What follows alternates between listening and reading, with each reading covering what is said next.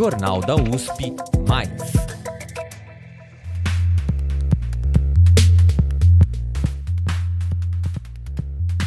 Nas grandes cidades, o barulho do trânsito constante de pessoas, carros e motos é a trilha sonora que acompanha e sempre perturbou muita gente.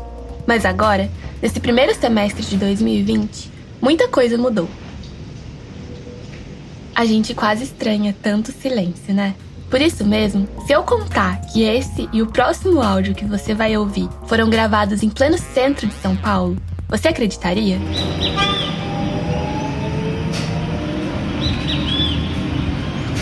Nesses tempos de quarentena nas nossas cidades, uma fotografia urbana pode mostrar janelas distantes preenchidas só por luz. Mas se você ligar o gravador do celular.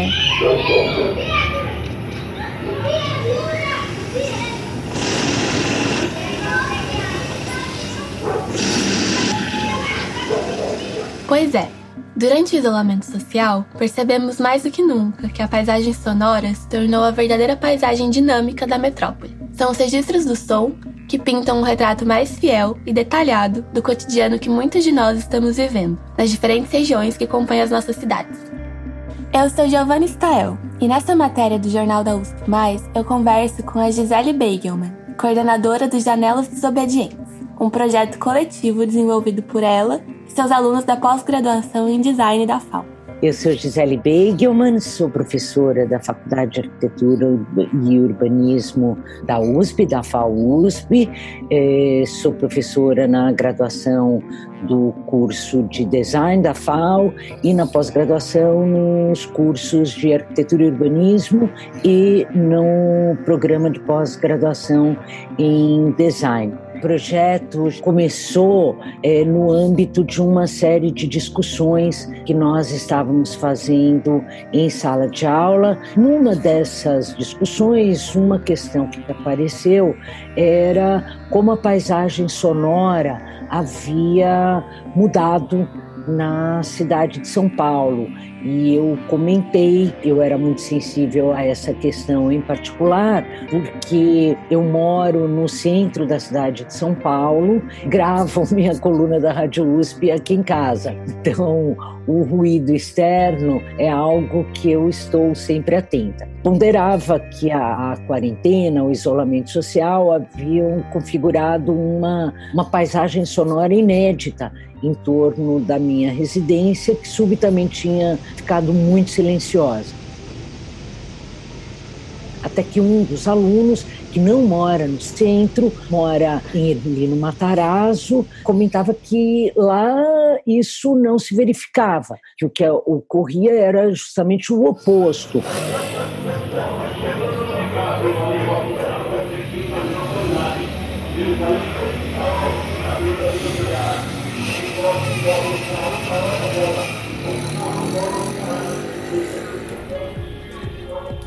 Não demorou para que eles percebessem que as diferenças não se davam apenas entre o antes e durante a quarentena, mas sim de região para região, e que o isolamento não se projeta de forma igual, ainda que na mesma cidade. Foi assim que surgiu a ideia do projeto. Ela e seus alunos decidiram captar os sons da cidade, cada um da sua residência, nos mesmos horários, às 8 da manhã, à 1 da tarde e às 8 da noite. Nós temos um banco aí, quase 2 mil áudios gravados. Dentro desse banco já estamos trabalhando numa seleção, porque já estamos desenvolvendo uma plataforma específica para dar visualidade a esses áudios.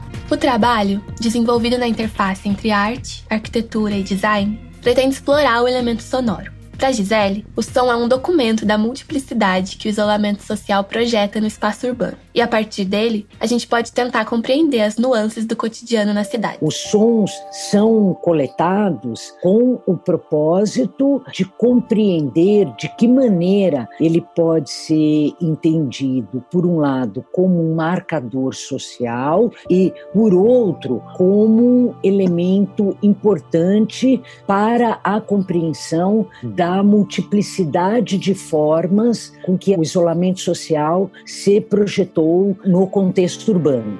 Esse material está sendo recolhido sem que exista um propósito de culminar em um mapeamento urbanístico exaustivo que permita identificar características particulares de cada uma das regiões de São Paulo.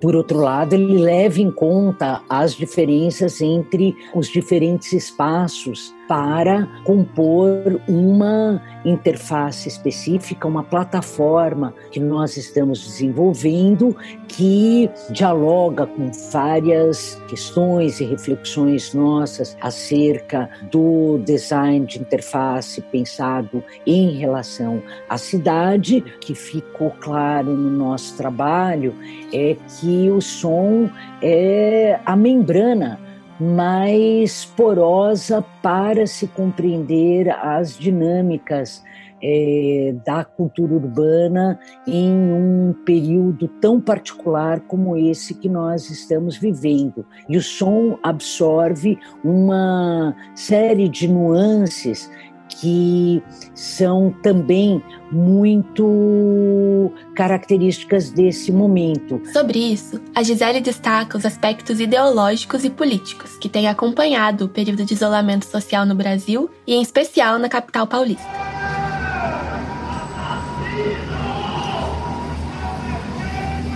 Os momentos em que ocorreram os protestos com relação a pronunciamentos do presidente da República e mudanças no governo federal, que também não ocorrem na cidade como um todo. Aqui, o que se vê e o som, de, novamente, é um dos registros talvez mais fiéis, é do quanto o coronavírus adquiriu contornos ideológicos e políticos no Brasil por todas as polêmicas entre os governos estaduais e municipais com o governo federal. Então, o que se ouve pelas janelas, as disputas narrativas entre panelas e gritos, retrata com muito mais rigor do que a imagem as contradições desse momento. Algo que me chamou muita atenção no ápice dessas mobilizações, as formas de de articulação das pessoas a partir das suas janelas. Então, um toque dado por um apartamento que marcava o início do panelaço E aí começavam, puxa, o coro das panelas e das palavras de ordem a partir de diversos pontos, e isso vai se alastrando.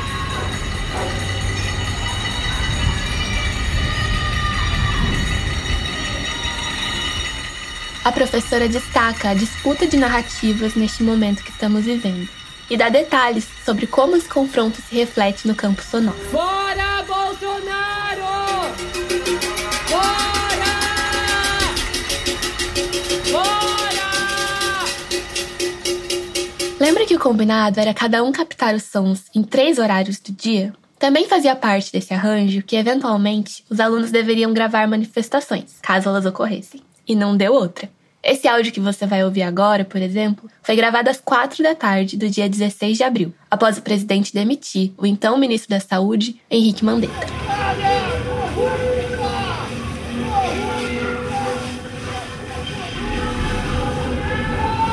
Menos de um mês depois, esse próximo áudio foi gravado ao meio-dia, quando Nelson Teich também foi afastado do Ministério da Saúde, deixando a cadeira desocupada até o momento em que gravo esse episódio, no fim de junho, em plena pandemia.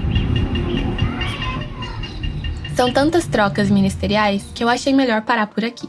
Nos arquivos também constam registros do dia 24 de abril, quando o então ministro da Segurança, Sérgio Moro, optou por deixar o cargo. Sem panelaços, a saída silenciosa de Abraham Weintraub, que comandava a pasta da educação, deixou o governo de 18 meses na marca de 12 mudanças ministeriais. O barulho mais marcante que vem das ruas, constante ao longo da quarentena, é o das motos.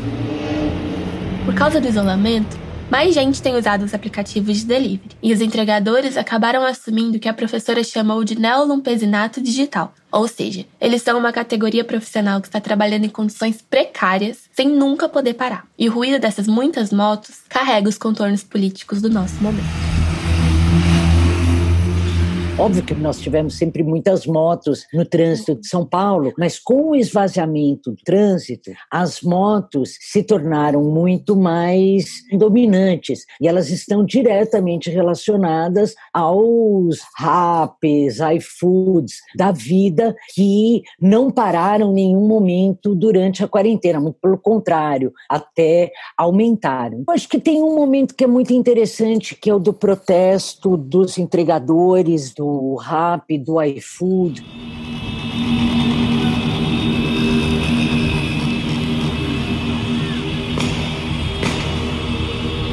que passou praticamente desapercebido e que nós registramos em áudio e é muito interessante. E eles são atores é, muito particulares desse processo da quarentena. A marca desse projeto de captação de sons tem refletido a diversidade da cidade, justamente por ter gente espalhada pelos diferentes bairros da capital. Enquanto no centro, por exemplo, em Higienópolis, foi possível registrar essa calmaria toda,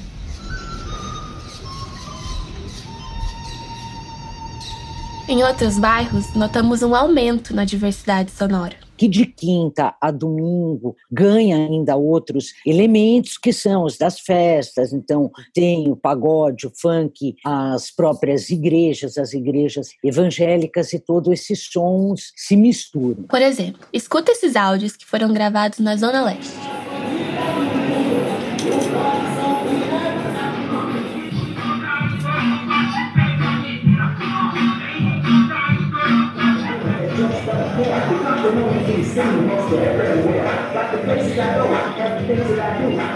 Além de mostrar a diversidade sonora na capital, a iniciativa também registra aspectos interessantes, que vão além da capital paulista. Sobre isso, a Gisele comenta em lugares fora de São Paulo, essa paisagem sonora praticamente não se alterou, como por exemplo em Atibaia, que é um dos lugares que nós captamos sons.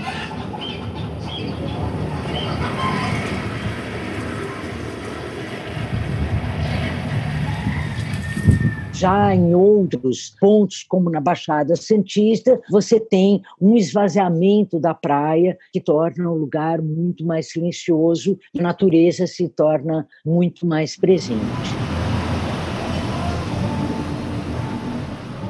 Agora, cá entre nós. Como fã de fotografia, eu pedi para ela comentar um pouco sobre as diferenças entre o registro da imagem e o registro do som. Diferentemente da imagem, que tende nessa situação a ser repetitiva, porque todos fotografam e filmam praticamente dos mesmos pontos de vista e há poucas variações na paisagem urbana, o som, ao contrário, registra uma série de nuances de variações que nos permitem hoje, por exemplo, identificar os momentos em que a quarentena foi desestabilizada, ou seja, que havia mais pessoas na rua, há uma movimentação que o som registra de mudança de ocupação que se revela em maior ou menor número de buzinas, motores, é, assobios, a presença de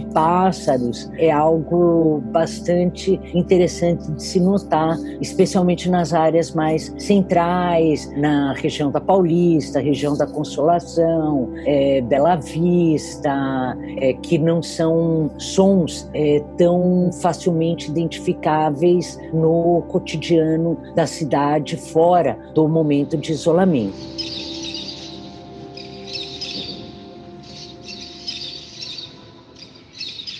Isso foi o auge do processo de isolamento. Para finalizar, a professora ressalta que o projeto, que tem derrubado certezas e levantado surpresas, só existe por ser resultado de um esforço coletivo. E ela comenta: e é aí que acho que a arte e o design se projetam com tanta intensidade no nosso trabalho. A maneira como essa plataforma está sendo criada, é, conceituada e testada para dar conta de situações que não é só a olho nu e nem pelo fato do isolamento, mas que são impossíveis de serem percebidas no âmbito da cidade, que, por exemplo, a oportunidade de visitar dois ou três ou mais pontos simultaneamente e ouvir ao mesmo tempo os diferentes sons de cada uma dessas paisagens sonoras. Ouvindo todos esses registros, deu para perceber que o projeto tem feito um trabalho de mapeamento sonoro muito rico capaz de captar o que muitas vezes os nossos olhos não enxergam,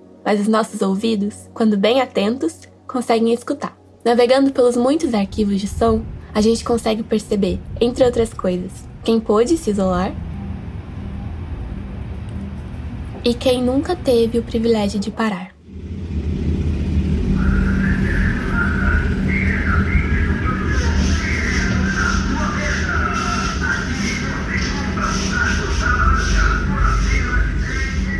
Se você quiser saber mais sobre janelas desobedientes, acesse a matéria feita pelo Jornal da USP sobre o projeto.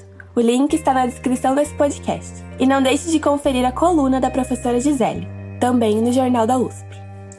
Quer escutar mais? Esse podcast é parte do Jornal da USP. A edição é do Guilherme Fiorentini, com produção de Denis Pacheco. A reportagem e narração são minhas, Giovanni Stael. Para mais matérias especiais como essa, assine o nosso feed no Spotify ou no seu aplicativo favorito de podcasts. E até a próxima! Jornal da USP Mais.